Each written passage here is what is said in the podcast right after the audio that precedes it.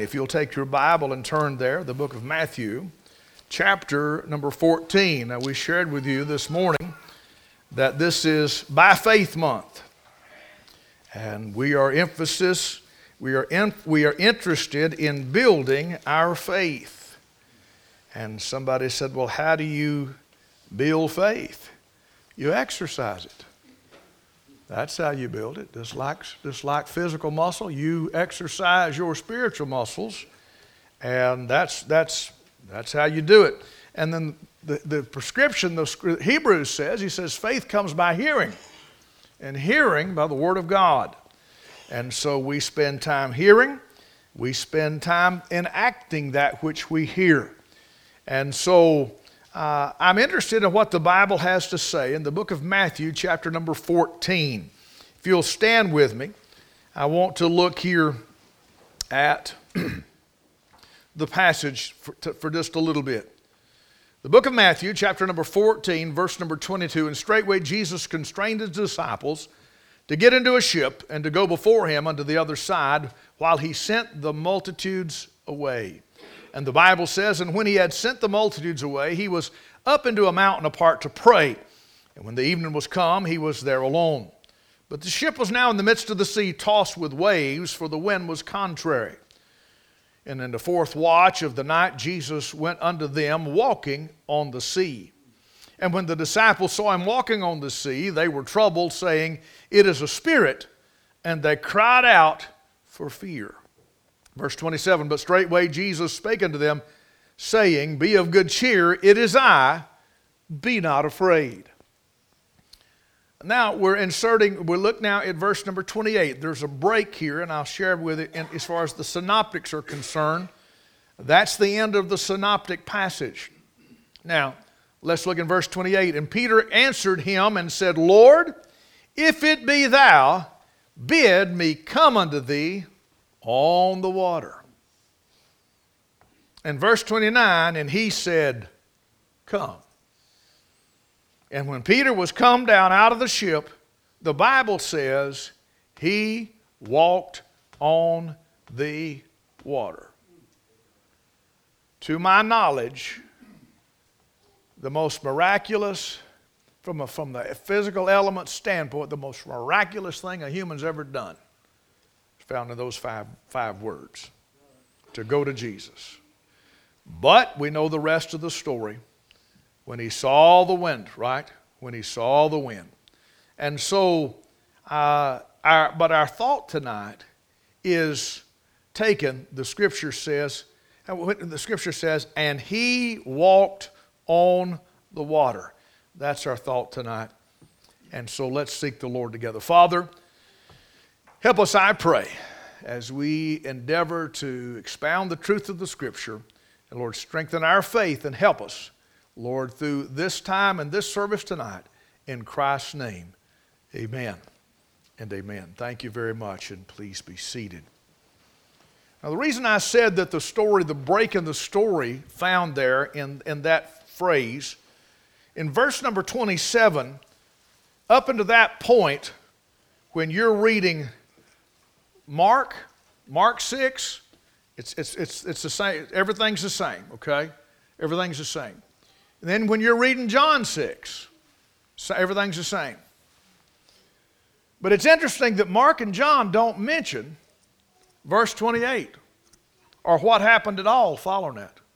Only Matthew.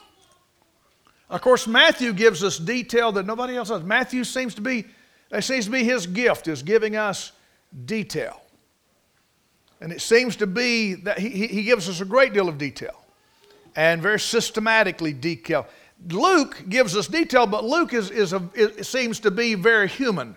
And so we have human details. Uh, and of course, John, John leaves out a great deal of details because his emphasis is on the deity of Christ. Uh, Luke, his emphasis is on the, the, the, humanity of Christ. But, but Matthew, he sets out initially to, uh, to, of course, prove the deity of Christ and, and the royal, his royal descent but if you'll study, the book of Matthew is a distinctly Jewish gospel. It's very Jewish. From the lineage, the son opens up, the son of David, the son of Abraham. I mean, you don't get any more Jewish than that. That's Jewish, okay? I mean, that, that gets everybody's attention. David and Abraham. Okay, now you got our attention. Tell us more. And that's how the New Testament opens up. But you know, the, tr- the scripture says that the Jews seek after a sign. They always have, and I guess they always will. The Jews seek after a sign. And Christ admitted that. And Christ gave them signs. Yet they wanted more signs. And they refuted the signs that they had. and he, he laid out exactly, and he finally told them, There'll be no more sign given you but the sign of Jonas.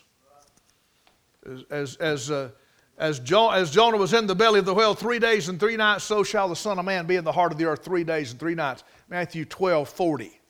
So that uh, has just occurred. That, that, phrase has just said over here uh, that uh, uh, the Jews seek after a sign. Well, I want you to understand what greater sign could you, could you think of? What, I mean, it, number one, to see the Lord Jesus set out across the water, walking on it. Not on a slick, level uh, plate, but I'm talking about walking on the water. We used to water ski a little bit, and we were down at Lake Greenwood, and uh, they were, you know, they, they had a hot rod boat, and uh, they, they was, I don't know, you, you, know how, you know how guys do each other. Just they see if you can kill each other and then laugh about it. You know how that works. Well, I drunk about half that lake. I just be honest with you.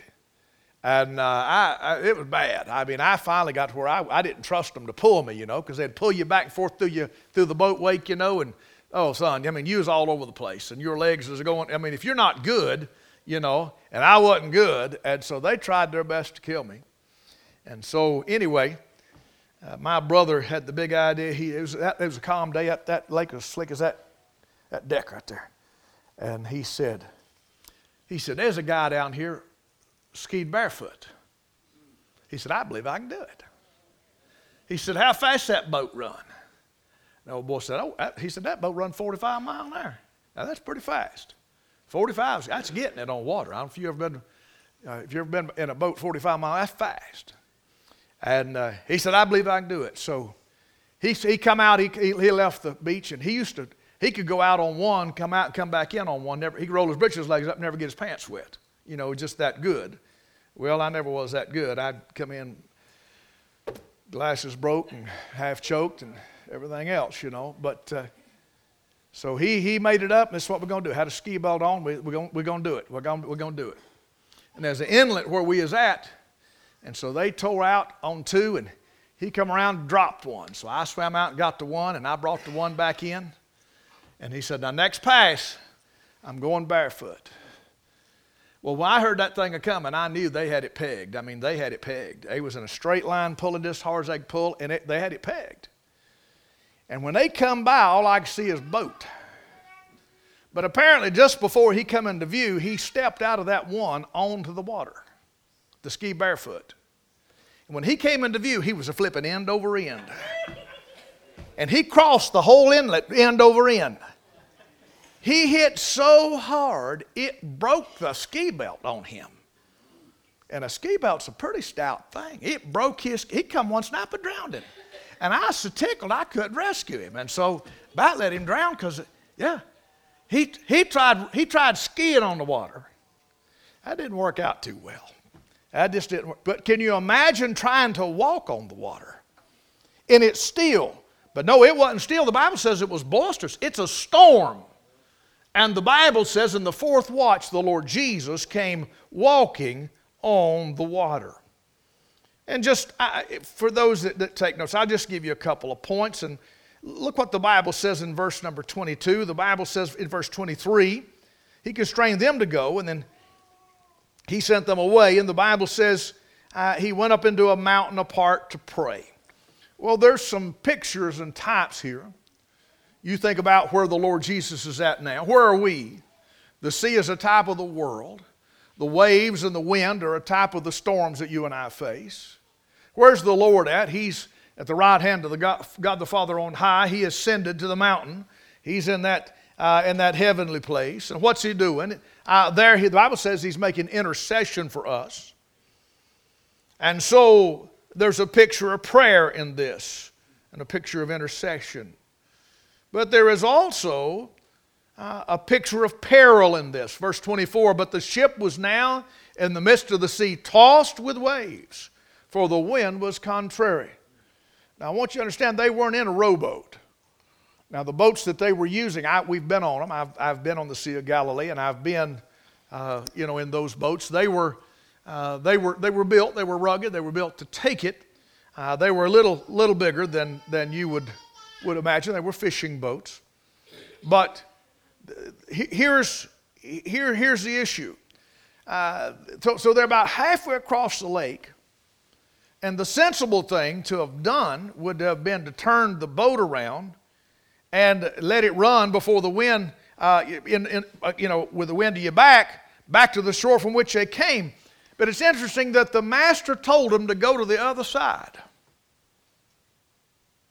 And that's what they set out to do. They're born on that lake. They sailors. And they're told to go sail. Well, that's what they do best. And so they toiled and they toiled and they toiled, and they hadn't made much progress. And there couldn't be any turning back because the Lord had sent them, told them to go. So let's get the setting of what takes place here. They are in the center of the lake, in the center of a storm, in the center of His will. They were exactly where they were supposed to be. Otherwise, he couldn't have come walking to them in the middle of the night. Nor could, nor could Simon Peter have crawled out of that thing. Fourth watch occurs between 3 a.m. and 6 a.m. Bible says the Lord saw the disciples, according to Mark, toiling in rowing out there in the, in the grip of this storm. And it was during that time that he went unto them walking on the sea. Well, let me say this that's a picture, hallelujah, of the rapture. When he come down off the mountain and took out across that water to, to rescue them. That's a picture of the rapture. Hey, uh, I, it wasn't, remember, it wasn't a calm night when Christ came to those boys in distress. They were in the midst of a storm. We're in the midst of a storm. We are candidates, amen, for the Lord to come walking to us just any time. Uh, we're, we're candidates. And by the way, it was no small thing to be where he was. To, if they were in the middle of the lake, that thing's, and depending on where you are, Christ had to walk about three and a half miles in a storm on stormy water to get to where they were. Now I realize he could have just, could, but, but I'm just saying he walked about three and a half miles to get to them in the midst of the storm. He could have caused the storm to happen near the shore but he, he put him in the middle of the lake, and so it took him, because that this way, it took him some time to get there. I don't know how long that would calculate to. Uh, walking on, on a road, three and a half miles, but walking in a storm. But that's what happened. He's walking in the midst of the storm, in the midst of the sea, uh, about 3 o'clock, between 3 or 4 or 5 o'clock in the morning. And by the way, it's the darkest just before dawn. And so this is the darkest time of night. That, uh, so there's a whole lot to be said about, about this taking place. And then in verse number 26, there's also a couple of words that are used. Now, it's in reference to them seeing him, but the Bible says they were troubled. And certainly, it's trouble that we live in troubled times. The Bible says they cried out for fear. Bible tells us in the last days that men's heart will fail them for fear. It's a sign of the times. It's a sign of what's coming. But then something happens that is is uh, well i'll just say it this way there, there's a picture of prayer there's the picture of peril there's the picture of panic and then there's the picture of peter the picture of simon Christ answered and said, It's I, be not afraid. And if it had been me, I'd have said, Lord, get in this boat, we're drowning. Lord, hurry. Run over here and get in this boat just real quick because nothing bad going to happen as long as you in here. Lord, we've, we ain't get making no. Lord, come over here right quick. But I'm going to be honest with you, I don't believe it would ever have occurred to me to crawl out of that thing. And Peter answered him and said, Lord, if it be thou, bids me come unto thee. What's the basis? The Bible says, if it be thou. Lord, if it be thou. Lord, if it's you, bid me come. He was trying the spirits. He wasn't sure. Lord, is it you? If it's you, Lord, bid me come. And so there is the basis of Simon Peter's trust.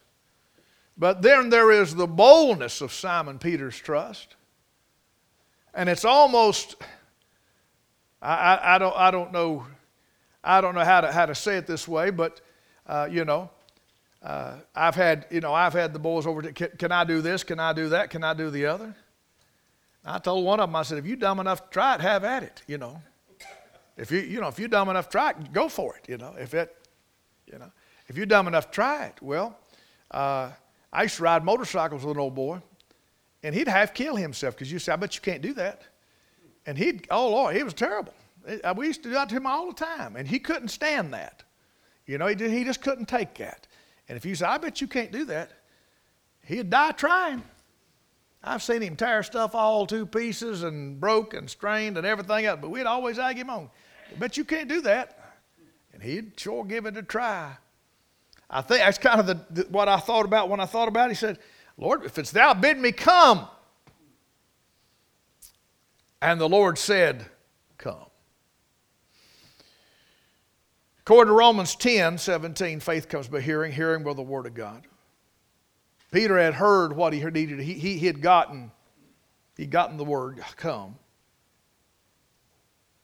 And then upon that word, everything else rested. Now, I understand that there are those that disagree with me on this, but that's okay. Because I believe that what we see in this passage is one of the ultimate tests of faith. And one of the ultimate, when I say test, one of the ultimate trusts of faith. You see, I'm going to borrow from David Gibbs. I knew I couldn't find his message. I looked everywhere last night. I could not find his points. I don't recall exactly, but I remember David Gibbs preaching a message. I know we've played it on the radio, but I couldn't find it. When Simon Peter asked, Lord bids me come, he, he didn't just ask the unusual. I mean, Sailors love their boats. Sailors, uh, it's all about being in the boat. They're about boats, okay? And he was a boatman. But he was willing to abandon the boat. It, it, it, but it was, it was beyond the unusual for a sailor to want to get out of a perfectly good boat. I want you to understand that he didn't ask for the unusual, he didn't even ask for the unbelievable. It was past that. The unbelievable. When I, have told you the story about GCR, we're coming up on our 35th anniversary this month. And when word got out in Brevard that 40 people were going to buy a radio station, they just didn't think it was unusual, they thought it was unbelievable. They thought we had lost our ever loving mind. And I suppose we had. And we went to putting up stuff. Back then, you could get $1,000 on a signature loan. And $1,000 was a lot of money back then. I don't know what the ratio was. Well, put it this way uh, I, I could buy a brand new Toyota pickup truck for $7,000. I bought, it was recently, I bought one in 1990. I bought a, I bought a brand new little red pickup truck. I give $7,000 even for it in 1990. And this was in 86, 87.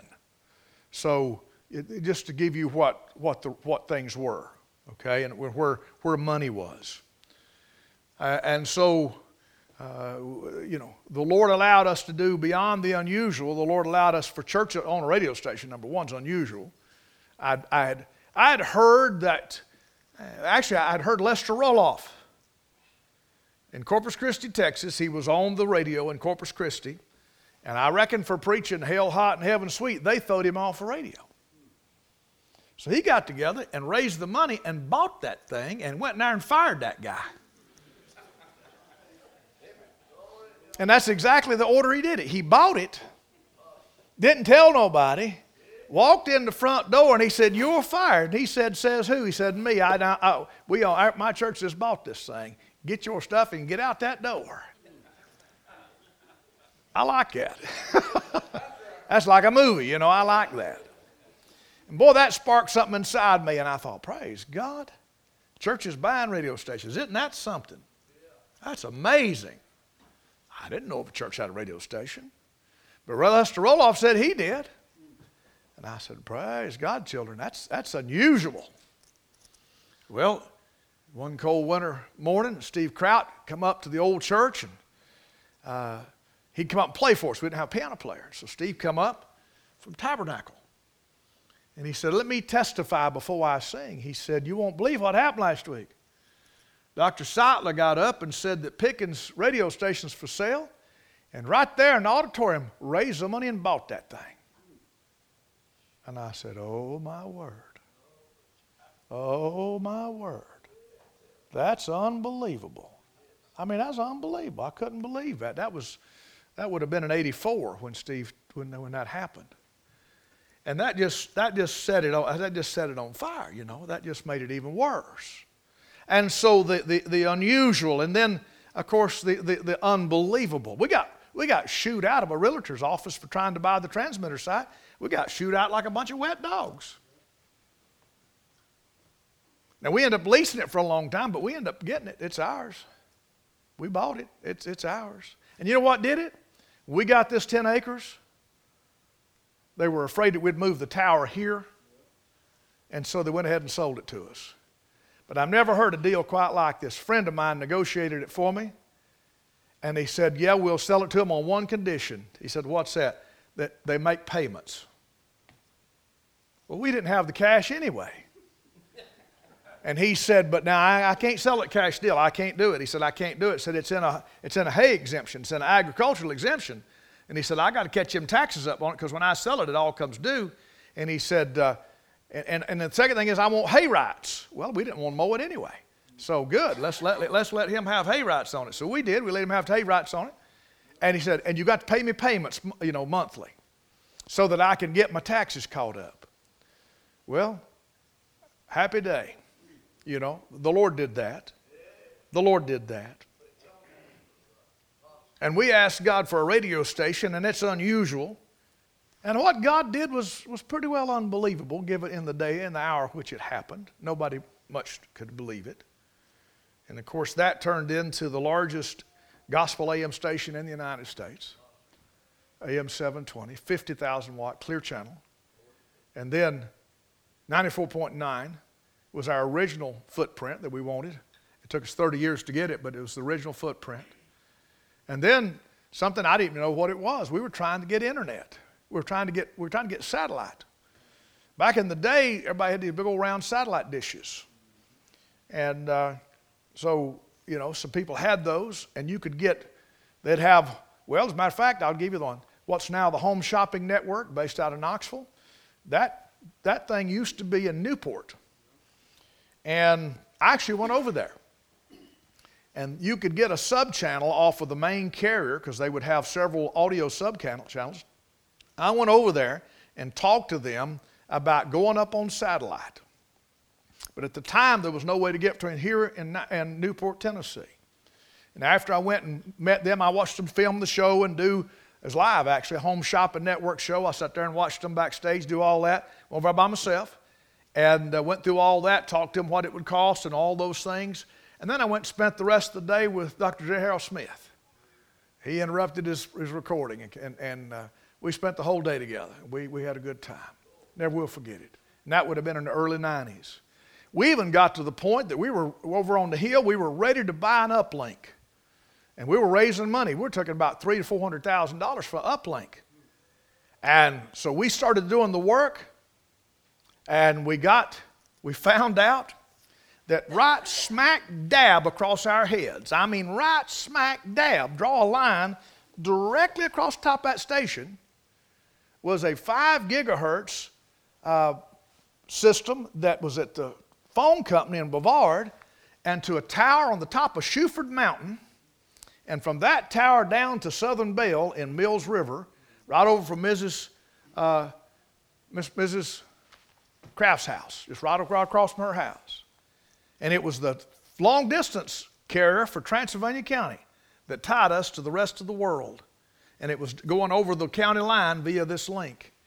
And they said, There's no way they'll let you do anything on that because it's going to interfere with telecommunications.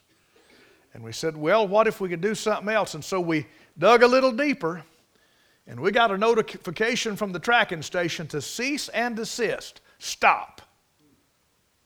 And I said, Says who? And they said, The Department of Defense. You're done. I didn't know it but at the time, but apparently they were testing Doppler or they were doing something to do with Doppler. I don't know what they was doing. Nobody knew what they was doing at tracking station. They were doing all kind of crazy stuff, but uh, somebody said that they developed the Patriot missile guidance system up there. I don't know if that was true or not, but somebody said that. But anyway, the Department of Defense blocked our even our investigation. We couldn't even get to know what the frequencies were. They said they're classified. I said, well, we want to know what they're, they're classified. We, we have to, if we tell you, we'll have to shoot you. I said, well, I don't want to know then. That's, that's okay. Just uh, don't tell us. So it shut down just as tight as it could be. Shut down just as tight as it could be. And one day, our engineer came to me and he said, you know, we could, we could you know, it's, it's possible to, to broadcast audio over the World Wide Web. And I said, you know, I've heard that term thrown around before, but what is that? He said, Well, it's kind of simple, but it's kind of complex. And he began to take a piece of paper and draw them and show me what, what had happened. It started out with colleges, and then they started adding different things, and before you know it, there's this information network. And he said, The day will come, this will be the, all the rage. And he said, The day will come that this will be, and he said, The day will come, this, this will be in the air, and people will be able to pick it up. It's what's called Wi Fi today. Or for those that are, have a, a, a smartphone, it's called data. How many people overdid your data this month? Something that we didn't even know what it was 30 years ago. Now we overdo it. We overuse it because we always using data. There was no such thing as that. And so I said, I don't know what it is, but I'm for it. Ralph Sexton got in here in one of the one of the uh, share-a-thons, and we talked about it. And he said, Son, whatever you do to reach the gospel, do it. Uh, Brother Lawrence Rhodes was listening. He called me on the, uh, the, the, Monday after Share-a-thon and he said, Meet me at the Waffle House at the airport. So I went over to Waffle House. He said, I don't know what that is. He said, Will it, will it kind of like shortwave, will it get across the seas? And I said, Well, that's what they tell me. And he said, And you can hear it. I said, That's what they tell me. He said, You ain't got to have no big transmitter stuff. I said, No, that's what to tell me. He said, Well, you go ahead and put us down. We're for it. He said, I don't know what it is, but put us down. We're for it. And so we became the, we are now the oldest continuous broadcasting Christian station in America on the internet. We were the early, early, early ones. I think initially we could have 10 people on at one time and it'd start bumping people off and it's the quality was about like an AM radio. It was poor, and so I, I thought about what Simon Peter did. He didn't ask the unusual. He didn't ask the unbelievable, but rather he asked the unthinkable. The unthinkable. Lord bids me come unto thee. And then the Lord said, Come. Can you imagine him crawling out over the side of that boat? Can you imagine what that must have looked like to everybody else? They're hanging on for dear life and he's a crawling out. And I thought about it once again. He didn't attempt the unusual. It's unusual to see a grown man go swimming in the middle of the night in the middle of a storm. That's pretty unusual. the fact that he'd leave a perfectly good boat and it's still a floating. I mean, a sailor jumping out of a boat, that's pretty, I mean, if it's sinking, it's one thing, but it wasn't. They just couldn't bring it about in the wind. And that's, he attempted, can I say it this way? The, the, it, was, it, was, it was more than unusual, it was, it was more than even unbelievable to attempt to do that. And I've thought about some of the things that we've tried over the years. And I look back on it and I'm scared to death. And it's in the past. I'm scared. When I look back, some of the stuff we've pulled, it, it scares me. I mean, we, we, we, had, uh, we had sold Tryon and we had to get a bunch of equipment down. So we took a crew and went down there and climbed the old WBBO FM on the top of White Oak Mountain. A bunch of mountain guys. We put hard, heads, hard hats on everybody. And there was two dishes.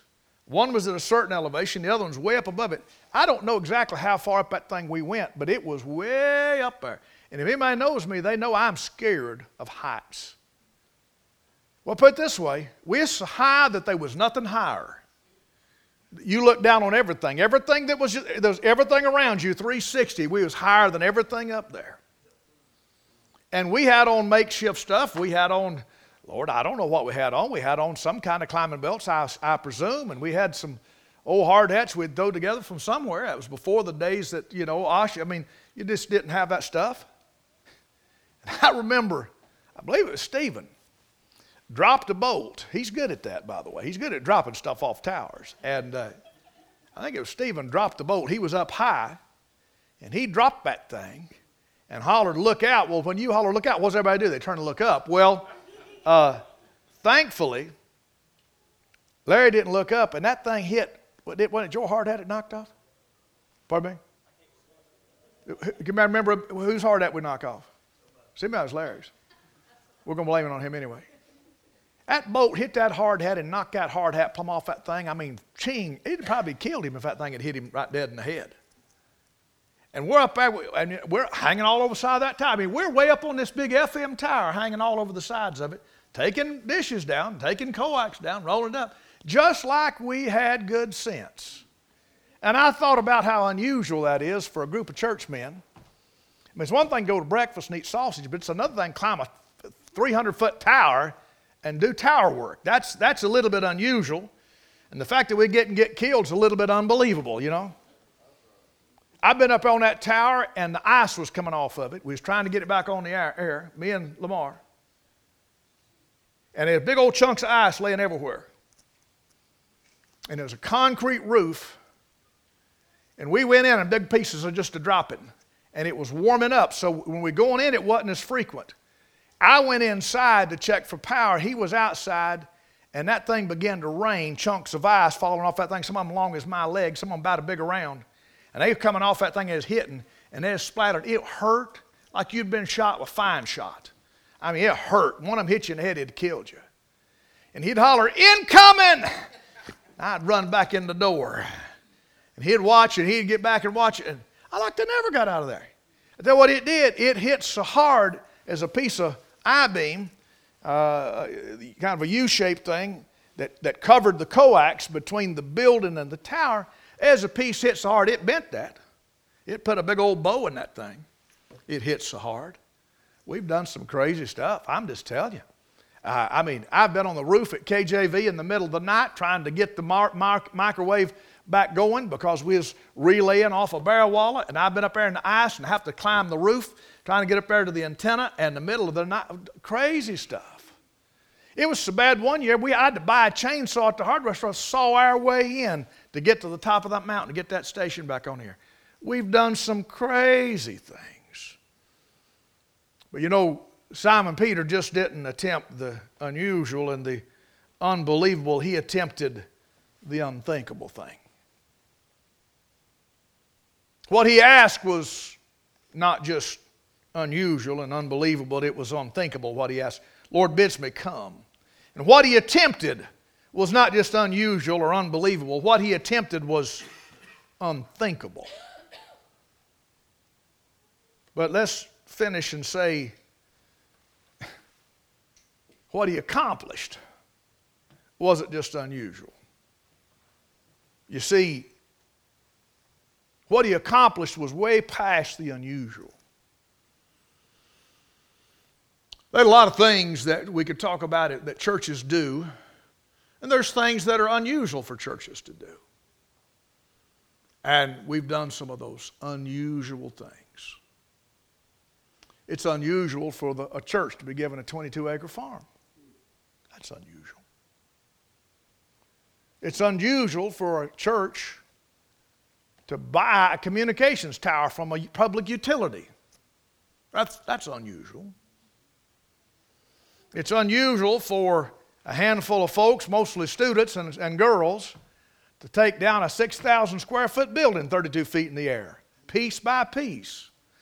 That's a little bit unbelievable, I suppose.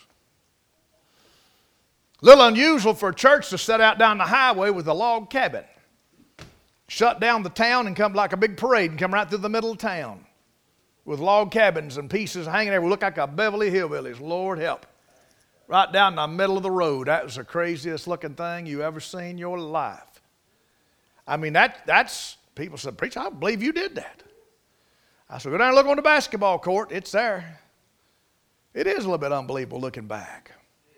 I think about all the different things that could have been, we could have been squished and all the different things could have gone wrong. Lord just helped us.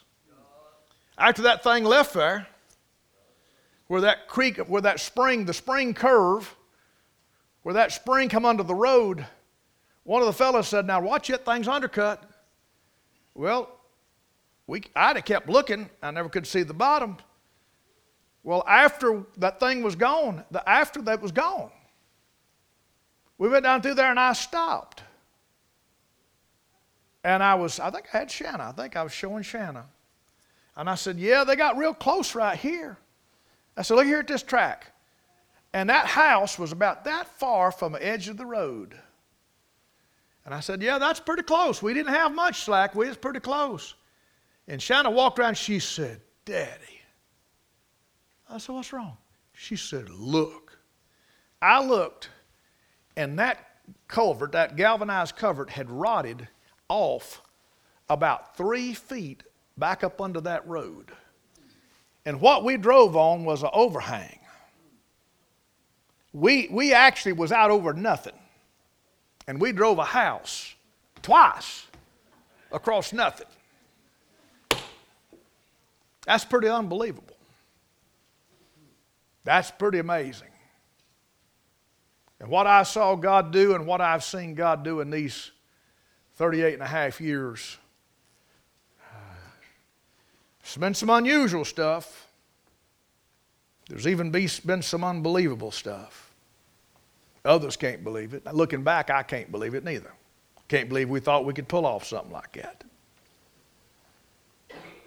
But what they accomplished, what Simon Peter accomplished,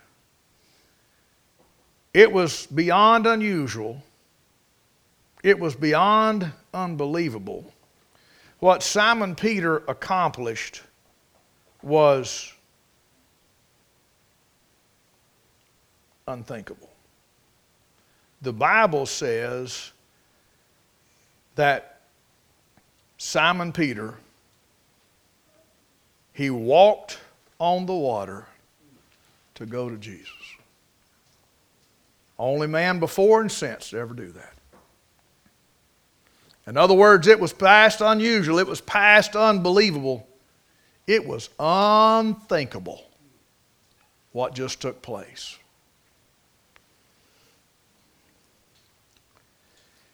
And, church, I remember the day that the school we had to go to town and get copies made of anything. And we were so far in debt that we couldn't pay attention. But we'd gotten our head above a little bit, and I remember going down to Spartanburg to an office place. And they had a little old lease thing that they'd do. And I've still got that copier, I believe. I think it's in the, in the cabinet closet in yonder. little Canon, kind you put the whole guts in it, brand new, put the whole cartridge in it. And I forgot what that thing was. I think it's six or eight hundred dollars. We went down there and, and they said it's going to cost you forty dollars a month. And that was the first thing we ever went in debt for. And that was a huge step of faith. Brought that thing home, set it on the communion table in front of everybody. Lord, look at what we got.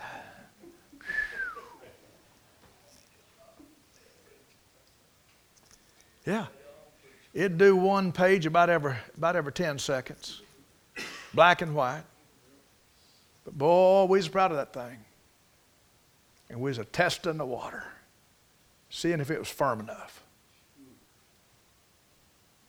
You ever stick your finger in jello, see if it's ready? You ever, ever wife ever got jello and you ever, you ever stick your finger in the jello, see if it's ready?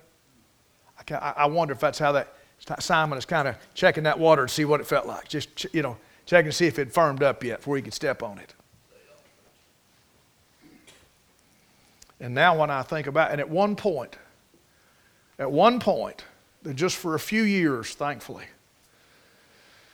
just for a few years, we had we owned GCR. We had gone up in power. We were 10,000 during that time frame. We had bought 1380 in Asheville. We gave 300,000. We gave a quarter of a million for GCR. We gave 300,000 for WKJV. And then we turned around and bought WKJT and Tryon, I believe, for 180,000. It may have been 160, 180, I'm not sure. We were in debt for three radio stations. And then Penrose Elementary School came up for sale. And we bought it. We were over a million dollars in debt and still had about the same 40 people. My day would consist, I'd be in Asheville usually by 7. I'd leave Asheville and go to Tryon. I'd leave Tryon and be back here, try to be back here by lunch. I'd do it again tomorrow, and I did that all the time, back and forth. And we'd have, we used to have the stations hooked together to where the three could talk to each other. Christy Norris was down yonder. Uh, Christy Johnson would be in Pisgah Forest, and Larry Spears would be in Asheville.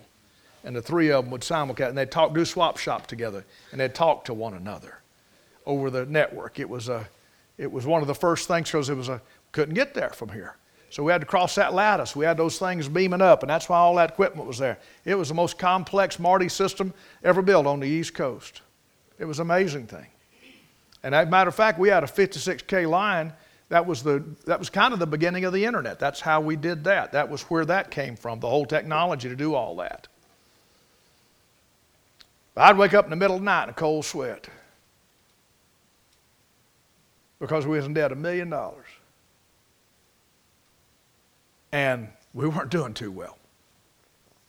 We weren't doing too well at all. As a matter of fact, we were, it, it was imploding on us. I mean, it, the only reason we started the daycare was because we didn't have no choice. I mean, that's, that's the only reason we started daycare. It had, we had to have something to make payments. I remember those days. It was so bad that I asked an insurance agent to take out a million dollar policy on my life. In case something happened to me, it'd pay the ministry off and explained to them what it was and why it was and what it wanted. And I was young and in reasonable health.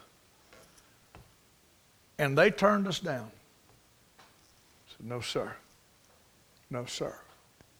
I guess they're afraid I'd shoot myself, you know. But I mean, it didn't have a, have a suicide provision, you know, it wouldn't pay in the event of suicide. But I, I was, that, I was that afraid because I, I said, It's going to kill me. And then what? It's going to be the biggest bankruptcy and the biggest scandal it's ever been.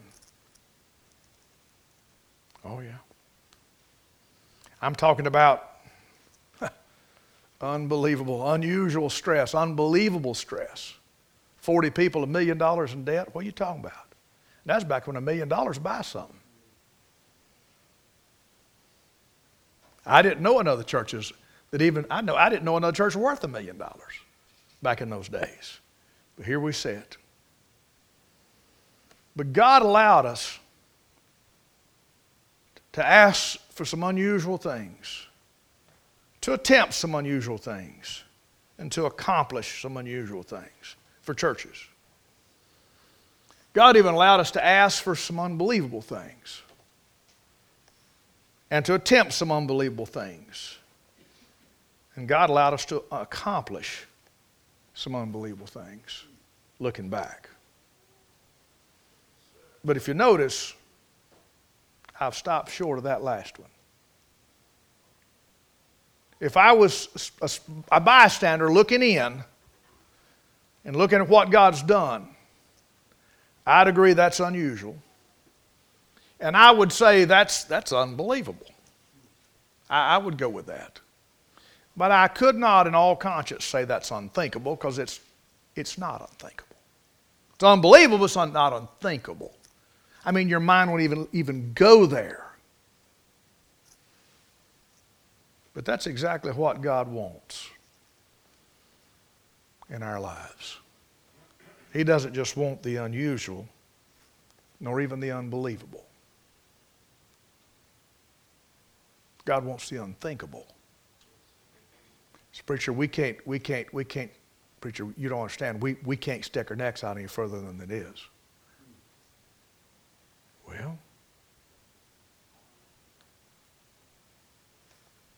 God honors faith, and faith honors God. I don't know what God's got. I don't know what God wants. If He revealed it all to me, I guess it'd have scared me to death. If 39 years ago God had revealed to me where I'm standing right now, I'd have had a nervous breakdown on the spot. Not sure I ain't had a couple along long way anyhow, looking back. But if I, if I knew what I know now, I'd have took off a running for yonder end just as hard as I could run. Ain't no way, no how I'm a doing that. No, sir. I'd have, I'd have pulled a Jonah. You got the wrong man. But what I want to say is that if Simon Peter accomplished the unusual, more than the unusual, if Simon Peter accomplished more than the unbelievable, Simon Peter said, But he sunk. Yeah, but he walked. He did walk. He turned loose of that boat and he walked on the water. Christ had to help him because he got his eyes off of him. But there's not a better picture of faith anywhere in that book. He had his eyes on Jesus, and as long as he kept his eyes on Jesus, he is good shape. He is a walking on it. But when he started looking at the winds and the waves, his faith failed him and he began to sink. And immediately Christ got him by the hand. And here's the thing He got him by the hand, and that hand held him up. Just by the touch of the hand, held him up. Now get this. They wasn't sure who he was. He was far enough away that they wasn't sure who he was. If it be thou. Lord, if it be thou. If it be thou. They weren't sure. They had to turn around and walk back to the boat. Now you think about it. For every step he went yon way, he had to walk back. But he walked without holding the hand of Christ uh, going out, had his eyes fixed on him, and he walked out. Almost. But he got, see, well, he didn't get very far. How do you know? Bible said so where Jesus could get his hand. In other words, he was close enough to where Jesus could reach and get him. That's pretty good bit. I don't think to discount that myself. And then they turned around and walked back together. As long as he's hand in hand with me, I, I, I ain't. I, I mean, that's that's not unthinkable. But to walk to Jesus with, with just, just your eyes, just by faith, now that's unthinkable in the midst of a storm, in the midst of the night, in the midst of the sea.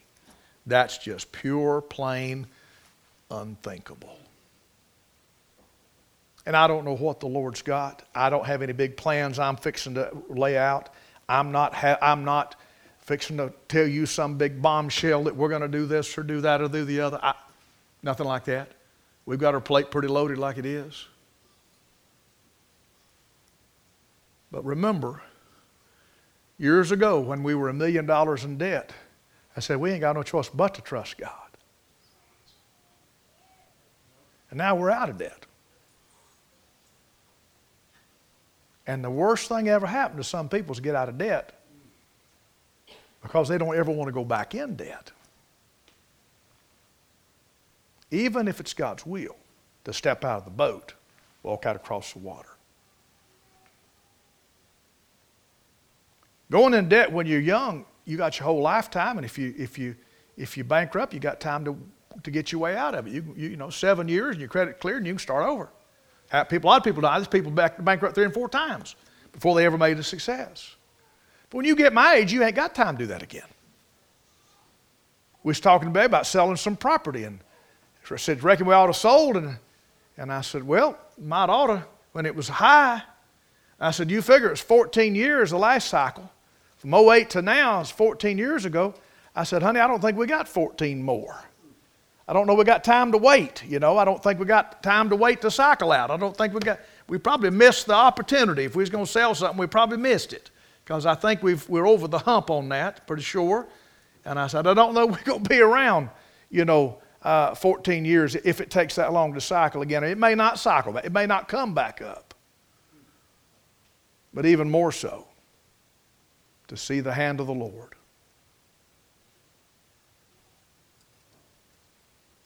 And I'd like to hear the Lord say, when we stand before Him, Well done, thou good and faithful servant.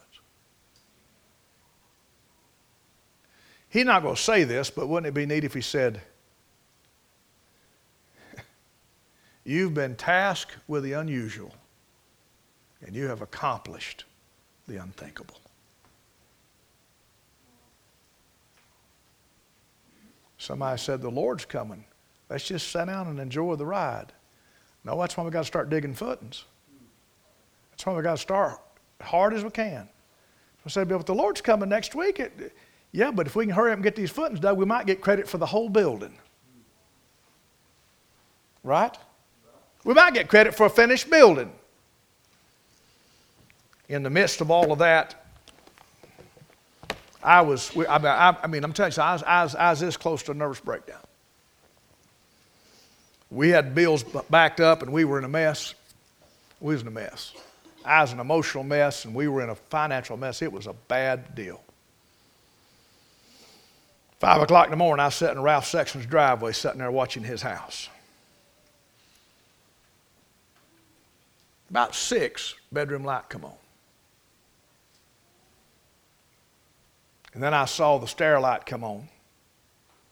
And then I saw the kitchen light come on. And I'd waited as long as I could wait. And I eased up the front, pulled in, walked up on the front porch, and pecked on the door of the old house.